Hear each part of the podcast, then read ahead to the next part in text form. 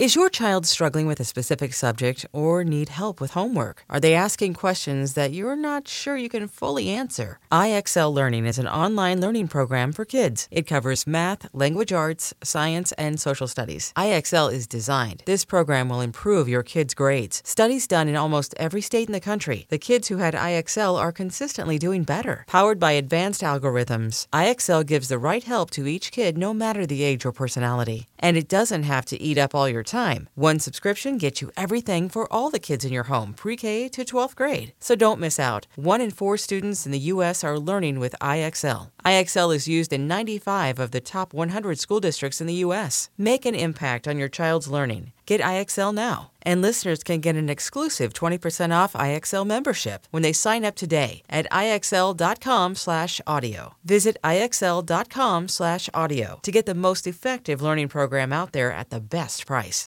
eBay Motors is here for the ride. Remember when you first saw the potential? And then through some elbow grease, fresh installs, and a whole lot of love, you transformed 100,000 miles and a body full of rust into a drive that's all your own.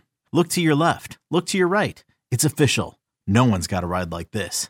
There's nothing else that sounds like, feels like, or looks like the set of wheels in your garage.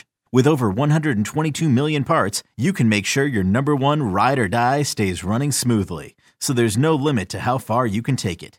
Brake kits, turbochargers, engines, exhaust kits, roof racks, LED headlights, bumpers, whatever your baby needs, eBay Motors has it. And with eBay Guaranteed Fit, it's guaranteed to fit your ride the first time, every time, or your money back. Plus, at these prices, well, you're burning rubber, not cash.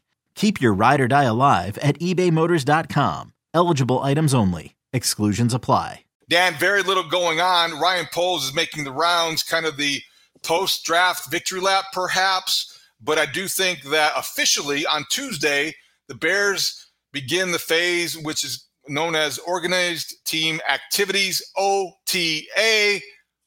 Significant, insignificant this year, any year? What do you think in terms of what's at stake and what's going to be happening this week at Halas Hall? Yeah, well, so next it'll be next week that, that they'll get going on the practice field on the 23rd, okay. and then sorry, the 23rd. Three yep. weeks of OTAs, the mini camp ahead. And when you hear from people in the building, they're talking about this being kind of the gelling phase, right? The opportunity to build trust uh, with a lot of new faces and a lot of people coming into the program and trying to figure out what everything is all about. And so um, it is an important phase. It's not anything that you're uh, really going to be de- able to detect with your eyes, but there's going to be a feel for the coaches and the players on how quickly this thing can gel together. Um, we know the, the, the the new toys that they've gotten Justin Fields uh, to play with. He's going to have to to work on the, the timing and the rapport with those guys. There's a lot to to sort through here as as coaches and players, um, and then obviously the whole goal is to get to training camp at the end of July with a to-do list that is shortened just a little bit, right? So that you can just hit the ground and then start working towards the regular season without having to address a long, long list uh, that that would be daunting in some ways. So I think I got a little ahead of myself because of the announcement that came on Monday afternoon that the Bears were adding a couple coaches to yeah. their staff for OTAs and for the part of the Bill Walsh diversity program. They're adding two coaching fellowships, um, two guys that have very familiar names in the yeah. football industry Eddie George and Randy Shannon. Randy Shannon, former Miami. Miami head coach, has a long, actually well respected defensive uh, coordinator in the college level, head coach, comes with a lot of cachet, I think, in the college game. And Eddie George, my goodness sakes, this guy can sing, he can dance, he can run, he can run you over. He he's so multi-talent. He's a he's a head coach, right? So this is somebody who has a lot of talents, a lot of skills, and adding them to the mix is a good way to just expose a couple guys to your program and also make some connections and give them an opportunity to see what you're all about. Yeah, to be clear for our audience, they both have regular coaching jobs. This yeah. is just kind of a spring uh, internship, so to speak. Eddie George is the head coach at Tennessee State. Randy Shannon is the co-defensive coordinator and the linebackers coach at Florida State. But, but you know, you see those names pop into your email, and you go, "Oh, we've got something here." I was a freshman, David, in Champaign uh, when Eddie George was running all over the Big Ten, and I think he ran for like 397 yards or something against the Illini when I was uh, in my dorm room as a freshman, and I was like, man, this dude is this is a real deal. So we'll, we'll see him up close at Halas Hall in the next couple weeks. Just a couple weeks stint for him and Randy Shannon as well, who uh, obviously, as you mentioned, was the coach at Miami and uh, has has done a lot in the profession over his time. We had the good fortune of having Eddie George in studio at the Mully and Haugh show several years ago. I cannot remember exactly what year, but he was in Chicago performing on stage. He was doing a musical. So this is the guy that on his way between being an NFL running back who gained however many yards he gained, over 10,000 yards, did he not? And his coaching career, who's now the head coach at Tennessee State, he he spent some time in theater. So multi-talented, definitely a charismatic guy. He was def if he wants to hang around as long as possible at Hall, I think it's a good idea. But anyway, so I think I got ahead of myself because they will be observing things and contributing in whatever way.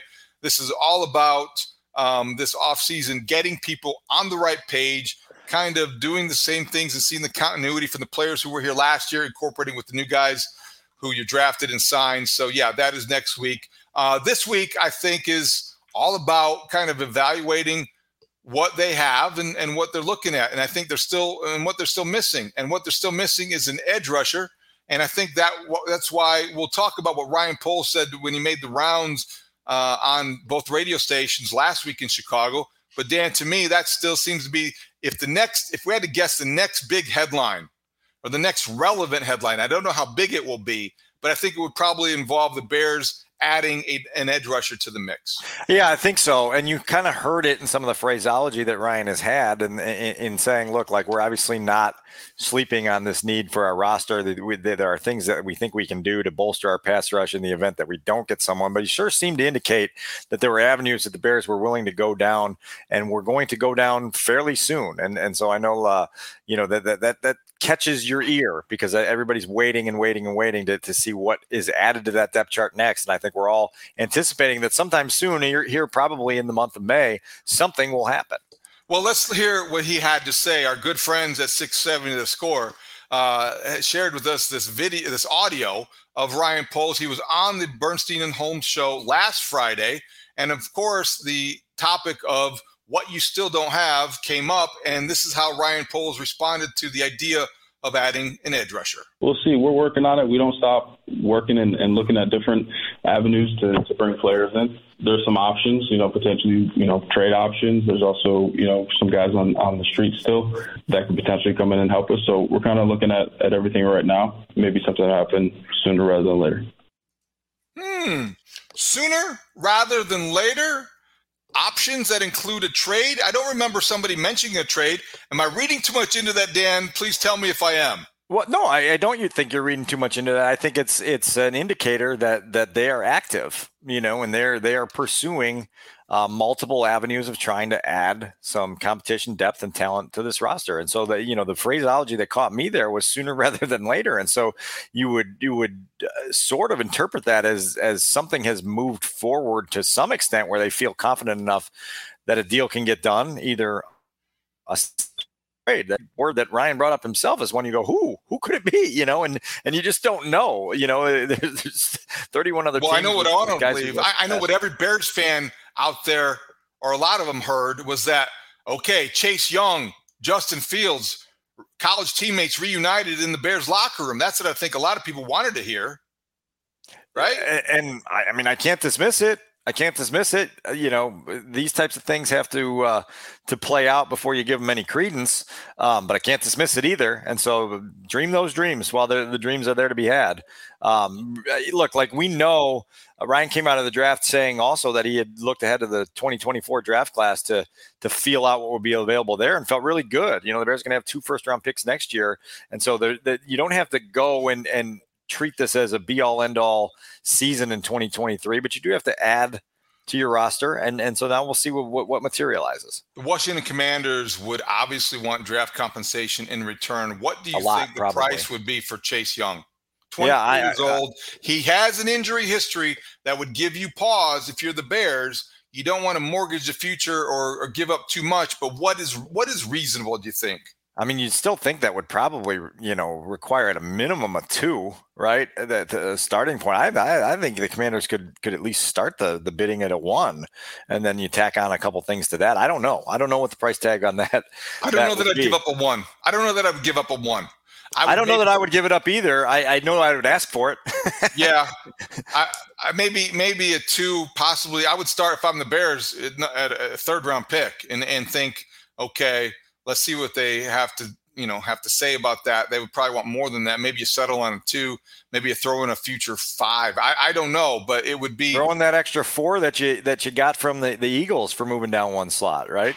Yeah, I think that's probably where the where you would start in terms of bargaining and negotiating. That's what they um, that, that they could work out. But I, I like the idea if Chase Young is involved in trade talks and they want to, you know, identify somebody like that. Maybe some risk involved because of his health, but also the reward would be immense if he can stay healthy on the field because he's a disruptor and they just don't have that. No, and, th- and that's clearly the biggest area of need going forward. Um, and so, yeah, like as we always say, we'll have to let some of it play out, and then as as uh, you know developments occur, we'll be able to to dig deeper into it.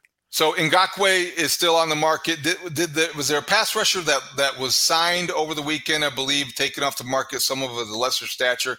I, I don't think it was somebody at the top of the list, but uh, but I do believe that the the top guys of the available ones uh, and we just don't know who else they might be talking to in, in terms of trade still are out there yeah. for the Bears to pursue. You're trying to find value. That's been Ryan's buzzword for for the, the better part of the last six months, and and so you know you're trying to make it work within what your long term vision is, and uh, you know you give them a chance to, to to find that that sweet spot.